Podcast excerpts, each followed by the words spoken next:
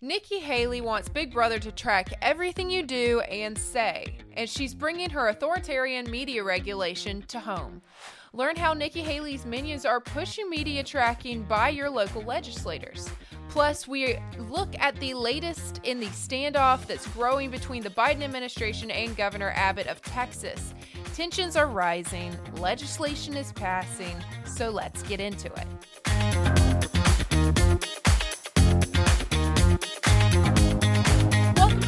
20th episode of the Magnifying Glass podcast. You heard us right. That is the big 2 0. I am your host, Elena Moore, and I am joined today by the American Stoic. On today's episode, we are going to go full 1984. But honestly, at this point, I kind of think that's what every episode is. Uh, but this time, we're actually going to be pulling quotes from the book because it's getting a little ridiculous. So, we're going to be uncovering the bill version of Nikki Haley sneaking past on the state level around the country, including her home state, right here in good old South Carolina. Unless you have been living under a rock, you've most likely seen all the videos that Nikki Haley has been doing for the past several months with multiple news organizations and news agencies saying that she wants to know who every single person is on the internet, and you get no say in it whatsoever. In case you haven't seen that clip, you can watch it here. When I get into office, the first thing we have to do, social media accounts, social media companies, they have to show America their algorithms. Let us see why they're pushing what they're pushing. The second thing is every person on social media should be verified by their name. That's, first of all, it's a national security threat. When you do that, all of a sudden people have to stand by what they say and it gets rid of the russian bots the iranian bots and the chinese bots and then you're going to get some civility when people know their name is next to what they say Accountability. and they know their pastor and their family member is going to see it it's going to help our kids and it's going to help our I love having just a great 1984 reference to look at every now and then. She wants to know who every single person is. You don't get one say in it whatsoever. Forget what you've known in the past. You don't get to keep your Finsta accounts anymore. We are moving into the big leagues because Nikki Haley and everything connected to her, China, um, will know who you are. Well, I mean, I want to be completely fair uh, to Nikki Haley because I know she did go on CNBC because she kind of got ripped to shreds over this, and this was right in the middle of the debates whenever she was just getting her behind kicked every other day, usually by Vivek, uh, which was great content, by the way, and one of my favorite thing storylines from the end of last year. But Yep. she did go on CNBC's, I think it was the Squawk Box, and she said that she she wasn't she was okay with anonymous Americans posting on social media. She just didn't want to have anonymous Chinese and Russians posting on social media. And this just kind of is another reminder of these people who are running for government don't understand anything about the internet. It reminds me of that uh, congressional hearing where one of the members asked the CEO of TikTok if TikTok connected to the internet. How can you possibly be running for a position of power if you don't understand the basics of the internet? Because everything runs through the internet now. All of your jobs run through the internet. All of your communications. People buy groceries on the internet now. People don't even have to go to the grocery store anymore because they just do it online. So it's not some off, far away, obscure topic. It's pretty basic. And the problem with her saying that, oh, well, I don't want, uh, I can have Americans be anonymous, but I don't want Chinese or Russians, is there's no way to control for those without checking real identification. So I don't know if this was just her trying to walk it back, if she didn't know what she was talking about, but her attempt to kind of walk these absurd statements back just make her look more stupid. That that's the mm-hmm. amazing part. Usually, whenever you're trying to walk something back, you're trying to save face a little bit. It made her look dumber. which is really difficult to do because she's pretty really low right now. But I digress. Let me let's talk a little bit about the bill version of this that is being presented in the South Carolina General Assembly right now. And it's not just South Carolina where it's been to, but right now that's what we're going to look at is the details that's actually in this bill. I'm using a few different things to collect the analysis of this. Uh, there was former Representative Jonathon Hill puts out a weekly bad bill sheet for uh, House bills that are being presented in South Carolina. It's phenomenal. It's amazing. Any bill that you think might be good, he's going to find some kind of detail of why it may be bad and put that out as well. So we will link that in the description and also an article from Conservatruth, which is another watchdog organization with the legislature in South Carolina, and their article will also be linked below. So let's go ahead and dive into this. This bill is entitled South Carolina Social Media Regulation Act. This was filed by Representative Weston Newton, who is one of the big, big good old boys in South Carolina from Bluffton near Beaufort. And he has filed Bill H 4700. This bill, as amended in subcommittee, bans the use of social media by anyone under the age of 18 without parental consent. Doesn't sound that bad, right? Okay, let's keep going. It gives the Attorney General Alan Wilson for South Carolina, broad new powers to regulate and enforce and establishes a media literacy pilot program under the Department of Education.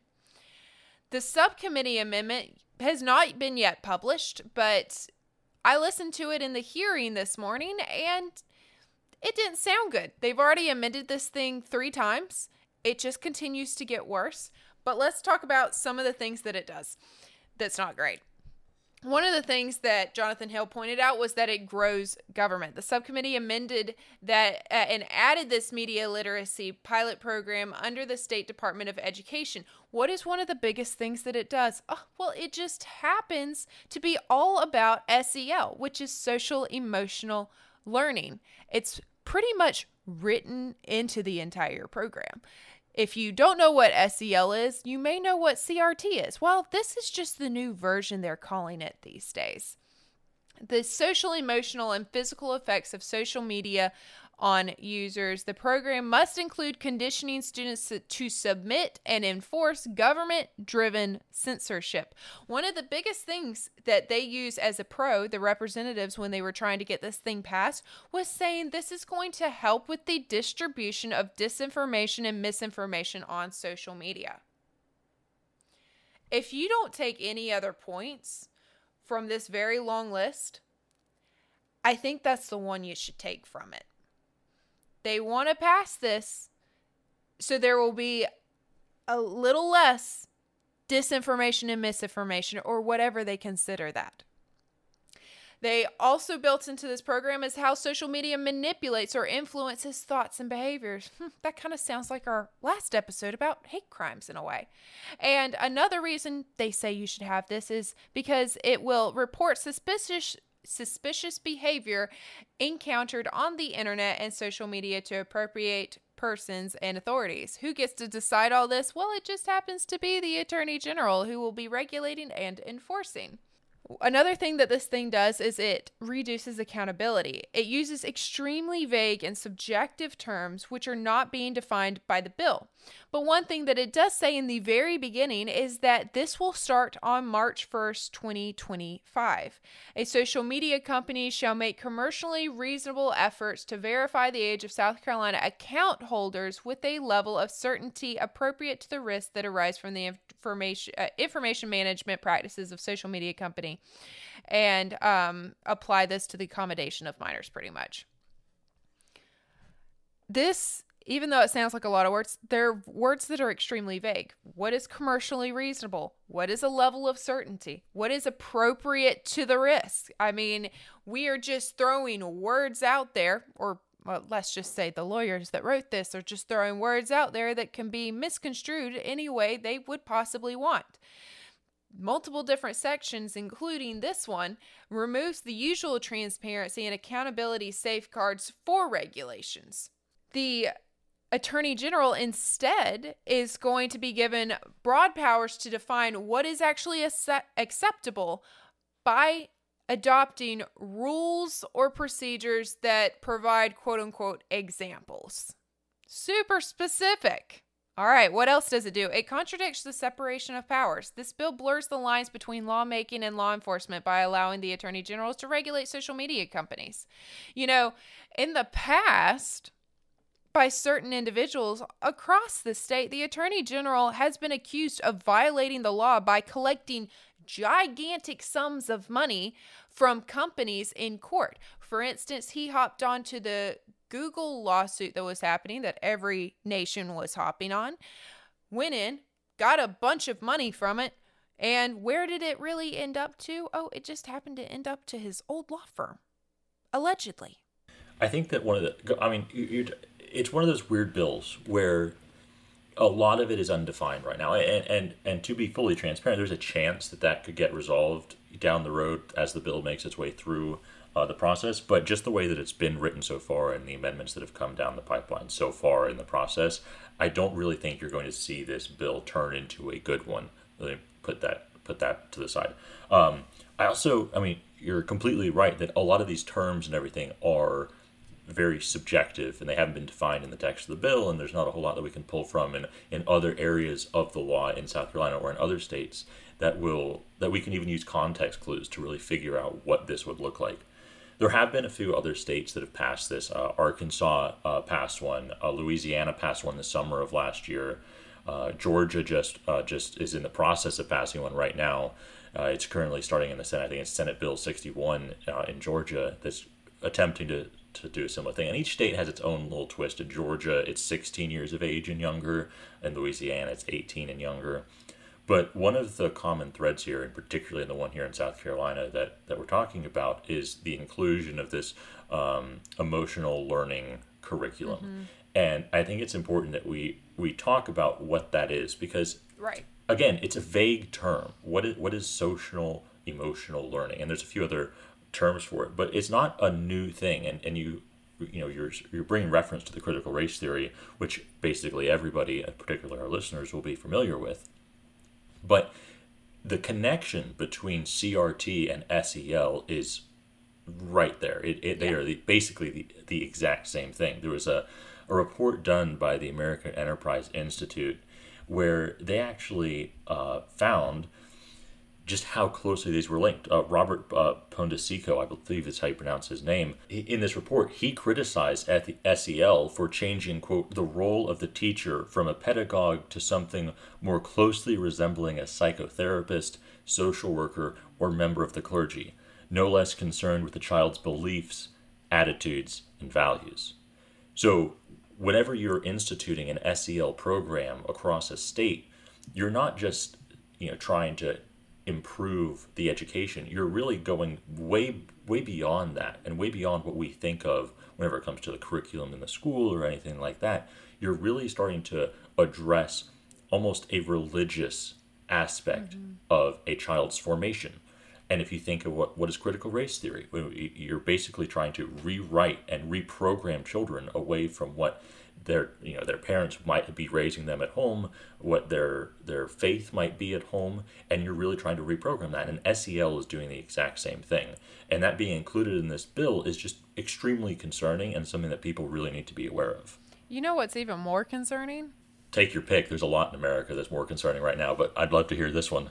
It's the fact that this wasn't even written into the bill in the beginning. This was the First Amendment to it. And that, and that's kind of what I was saying is yes, this bill technically has chances to be redeemed down the road. Right. But just the way that it's been, the track it's already been on with the first few amendments that have been added, it, it's not going to. It, it's yeah. kind of a false hope. And so don't hang your hat on that. And, and that's the thing is, I think probably, you know, we've talked about a, a lot of the bad pieces of this bill, but the possibly worst one here is that it, it it infringes on parental rights. I mean, at this point, the government is trying to become the parent, or at least that's their argument in a way, is that the, you know if the parent's not going to regulate it, then the government should. They should check of whether or not the kids are having these things. And this this bill is really like Jonathon put, pointed out, it's a stricter state version of the Federal Child Children's Online Privacy Protection Act, or the COPPA, COPA, however you say it, which was enacted by Congress in 2000. The net result of this bill has been that most website providers simply disallow use by minors under the age of 13 in order to sidestep the parental verification requirement, which in turn has resulted in more age fraud. Which, going back to what Nikki Haley's stupid walkback attempt, right? Whenever you have these dumb verifications online, oh, well, you can only be anonymous if you're a U.S. citizen. Well, you're just going to see a bunch of fraud on that front. Mm-hmm. And so, all these types to all these types of legislation that are trying to control online behavior like this, it's not going to work everybody with two brain cells to rub together knows it's not going to work. And as you correctly pointed out, you're basically laying the precedent that if the government feels that parents are not doing the right thing in a given situation, they have the right to come in and and overrule the parents basically. And there may be some members of our audience. I mean, I probably I know that I think that there are a lot of kids that are on social media too young and that can be right. harmful. So the idea of well, you know, maybe maybe it is a good thing. Maybe the outcome of this would be good. That may be true. Even if I give you that, you still can't pass this bill because of the precedent that it lays where the government gets to decide above the parents what is the correct way to, to raise children. That's the right. real issue here, or one of the real issues, I should say, because there's a lot of real issues with this bill. And then we even saw this morning in the was it the subcommittee, the committee? I believe it was the the Judiciary Committee, January 24th. They had a hearing on this. What did they do? Oh, they just slapped a worse amendment on there saying that there needs to be a three time verification. So, whether or not kids should or should not be on social media Facebook, TikTok, Instagram, Snapchat, whatever you want to call it, at the end of the day, that is not the government's decision we would be opening it up to something even bigger than that. And one of my worries is we're already seeing such data mining from our kids. The point is is that the this bill is not going after everyone on social media. This is just particularly those under the age of 18. Right now in school, a lot of kids have Chromebooks, and we have been seeing a ton of information, studies, uh, articles, you know, all the time about the data mining that foreign entities or hackers or whoever you want to call them are mining all of the data from these kids and their Chromebooks. They're getting a ton of their information. So, what do you think this is going to do? It's just going to take it to the next step. I mean, at what point do we say enough is enough and we're going to protect our kids? Because guess what? Our kids are our responsibility, not the government's. Conservatruth had their own little article on this, and I really want to talk about as we close this section up of how they ended. And I'm going to quote this from them real quick at the end of their article. They said this proposed bill, which is H4700, reads like a page torn straight out of Orwell's 1984, a dystopian script where Big Brother intrudes into the private lives of citizens. Only this time it's not fiction, it's a bill in our own backyard. Yes, protecting children in the digital age is, age is critical. Nobody disputes that. But at what cost? Are we willing to trade precious freedoms for a false sense of security, echoing the chilling wor- world of Orwell's surveillance state? Parental responsibility, a cornerstone of conservative values, is being hijacked by this bill.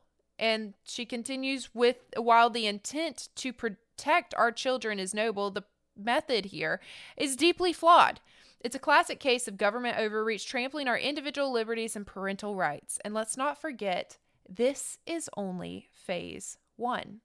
If this bill passes, brace yourselves for amendments that could make the current version look like child's play. And we've already seen that so far. Fellow South Carolinian, let, let's stand firm for our freedoms and responsibilities. Don't let our state become a real life version of 1984. End quote. And this is, as we've stated earlier, it's not just happening in South Carolina, it's been passed in other southern states. And it could very well be coming to your state next. Now, let's move on to the standoff between the Biden administration and Texas. The Supreme Court recently had a ruling on the Texas border, but before I get too into it, Liam, how about you go ahead and kick it off for us? Yes. So if you've been on social media the last couple of days, you've probably seen the uproar over a 5 4 decision by the Supreme Court that reversed uh, an injunction that was granted by the Fifth Circuit Court of Appeals. Basically, this new Supreme Court decision gave the Biden administration and the federal agencies that he controls the power to go in to Texas or, or wherever else they deem it necessary, but this specific issue was only really a conflict in Texas, and remove border structures, razor wire, the, the, the buoys in the Rio Grande River.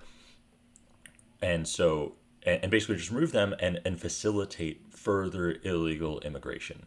And so, you know, for those of you that are probably scratching your heads, how could the Supreme Court rule in favor of the federal government having the right to help foreigners break U.S. immigration law? I don't know. And unfortunately, we'll never know because this again was just an issue that was uh, that was handed down. There's not a full opinion of the court. It's a quarter-page document. You can see on your screen. There's no details given, but it almost makes it worse for me uh, it, because there was no. You didn't even have to defend your your decision. So you had Chief Justice Roberts, who joined the liberals on the court. Again, it's supposed who to be a six. A, it's supposed to be a six-three conservative court. Remember, and so you had Chief Justice Roberts and Amy Coney Barrett join the liberal half of the court or liberal side of the court in this 5-4 decision. And I'm not going to even talk about uh, Chief Justice Roberts because he's been making liberal rulings since he was on first uh, put on the court. But it is we disappointing to see one of Trump's appointments in a, in ACB not make the right decision here when she didn't even have to justify it. She didn't even have to write an opinion or or stand behind any reasoning. It was already the decision of the lower court. It's super easy at that point to just say, "Okay, continue. We'll, we'll let the lower court decide. We'll let that ruling stand." And the lower court had ruled with uh, Texas, so it's a very disappointing uh, uh, series of events there. But on the flip side of that, the response from Texas, from Governor Abbott in Texas, has been pretty positive, has been pretty inspirational because you know I'm not one to count on the on the government at any level to actually stand up for your own for your rights.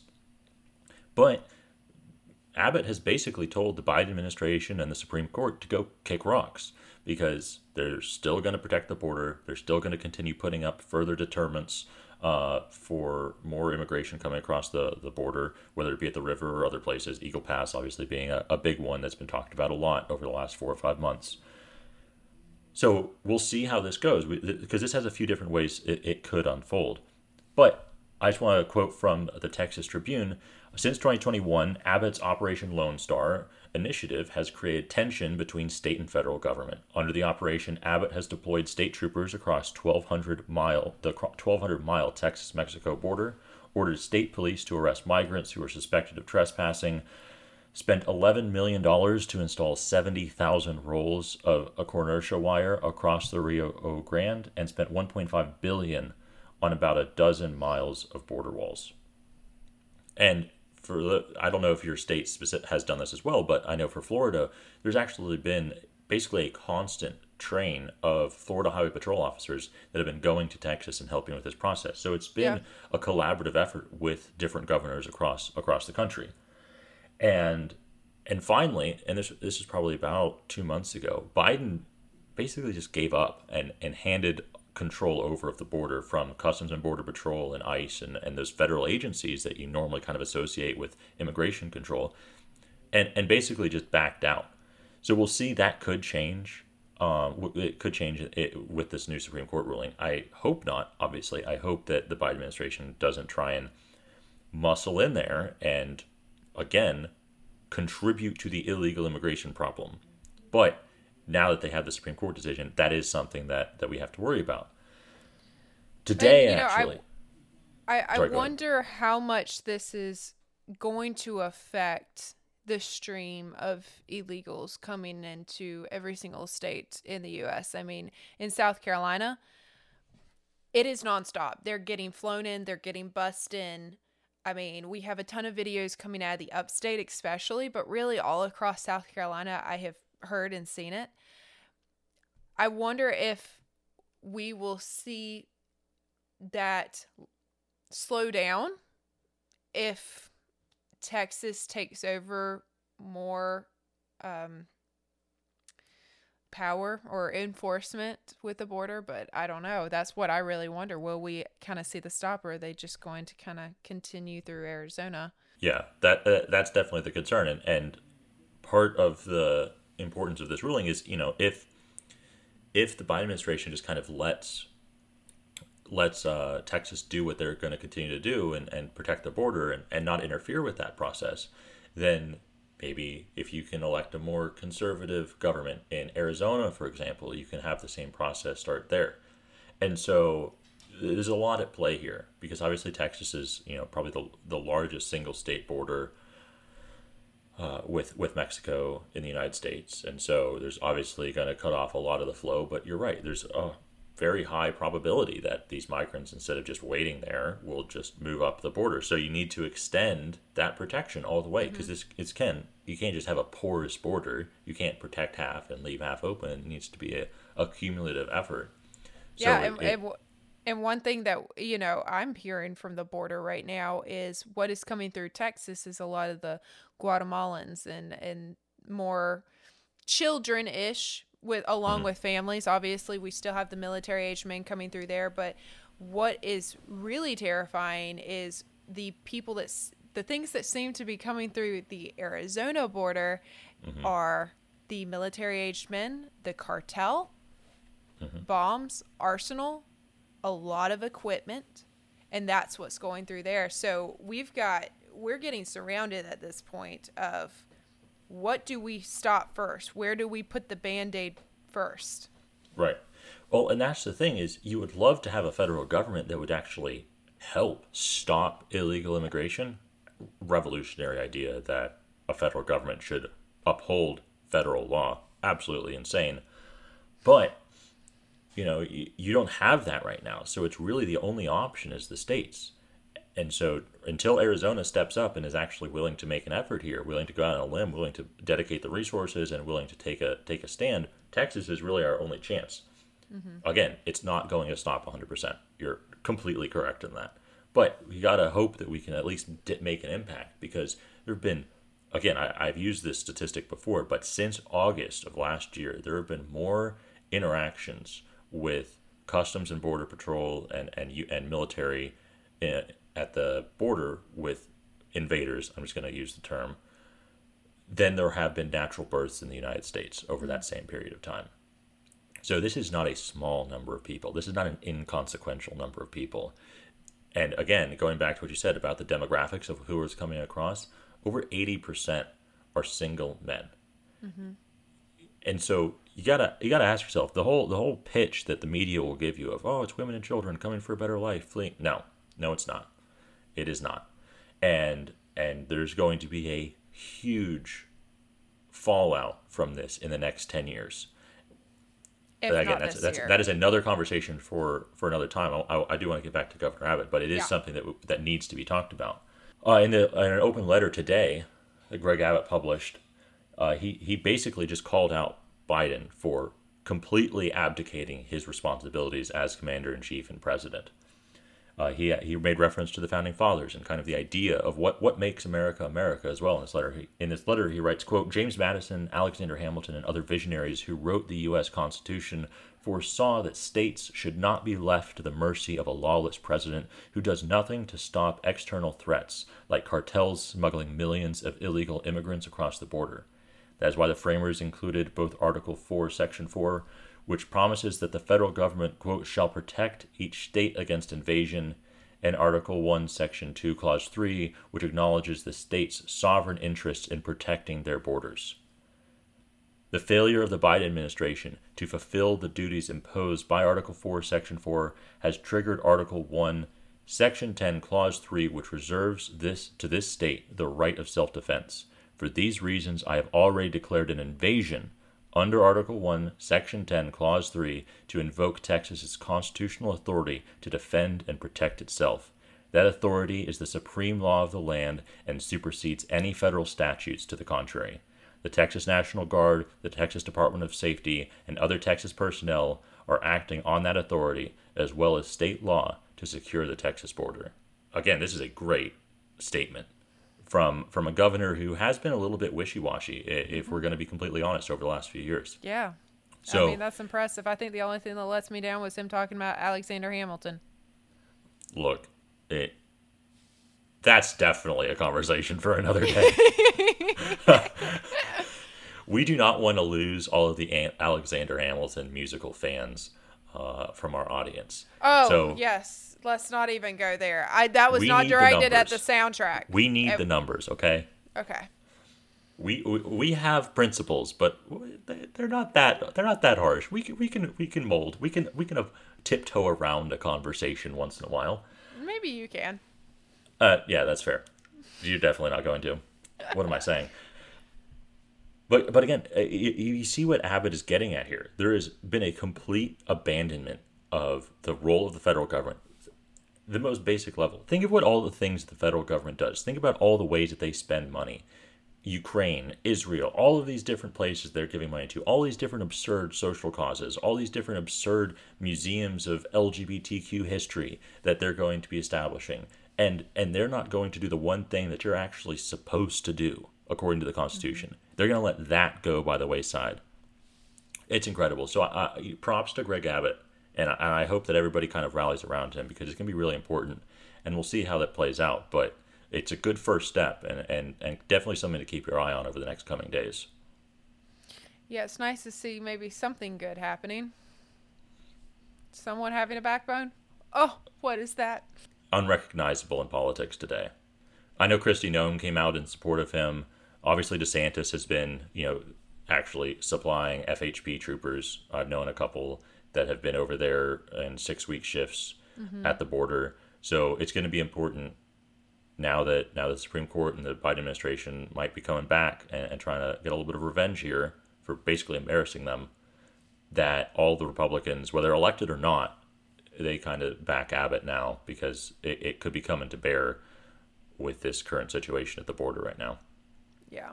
Well, if y'all have any ideas and where you think this is going to go as we continue tracking it, let us know in the comments. We'd love to know your thoughts and if whether or not you agree or have a different perspective. Before we end today, I do want to take a little bit of a quote, uh, as I promised earlier in the episode, from the George Orwell book 1984 and I think it's very fitting with what we have been talking about. He states, quote, "Until they become conscious, they will never rebel. And until they have rebelled, they can never become conscious." End quote. Remember this when you have someone fighting for you in politics. Instead of becoming a cult follower for your favorite legislator or your favorite politician, read the bills that they are pushing and voting for. Is it really what they say it is? Would it be better to continue passing legislation and adding laws that are unenforceable or that just simply switch power from one entity to another? Or would it be better to deregulate that power and control that the government, agencies, and elected officials have over us? Just some food for thought. Thank you so much for joining us today on the Magnifying Glass podcast. We delve deep, bringing the overlooked into focus and magnifying the stories that matter to you. If you enjoyed this episode, be sure to subscribe, rate, and share, helping us shine a light on even more discoveries. I'm your host, Elena Moore, and remember, sometimes the smallest details make the biggest difference. Until next time, keep looking closer.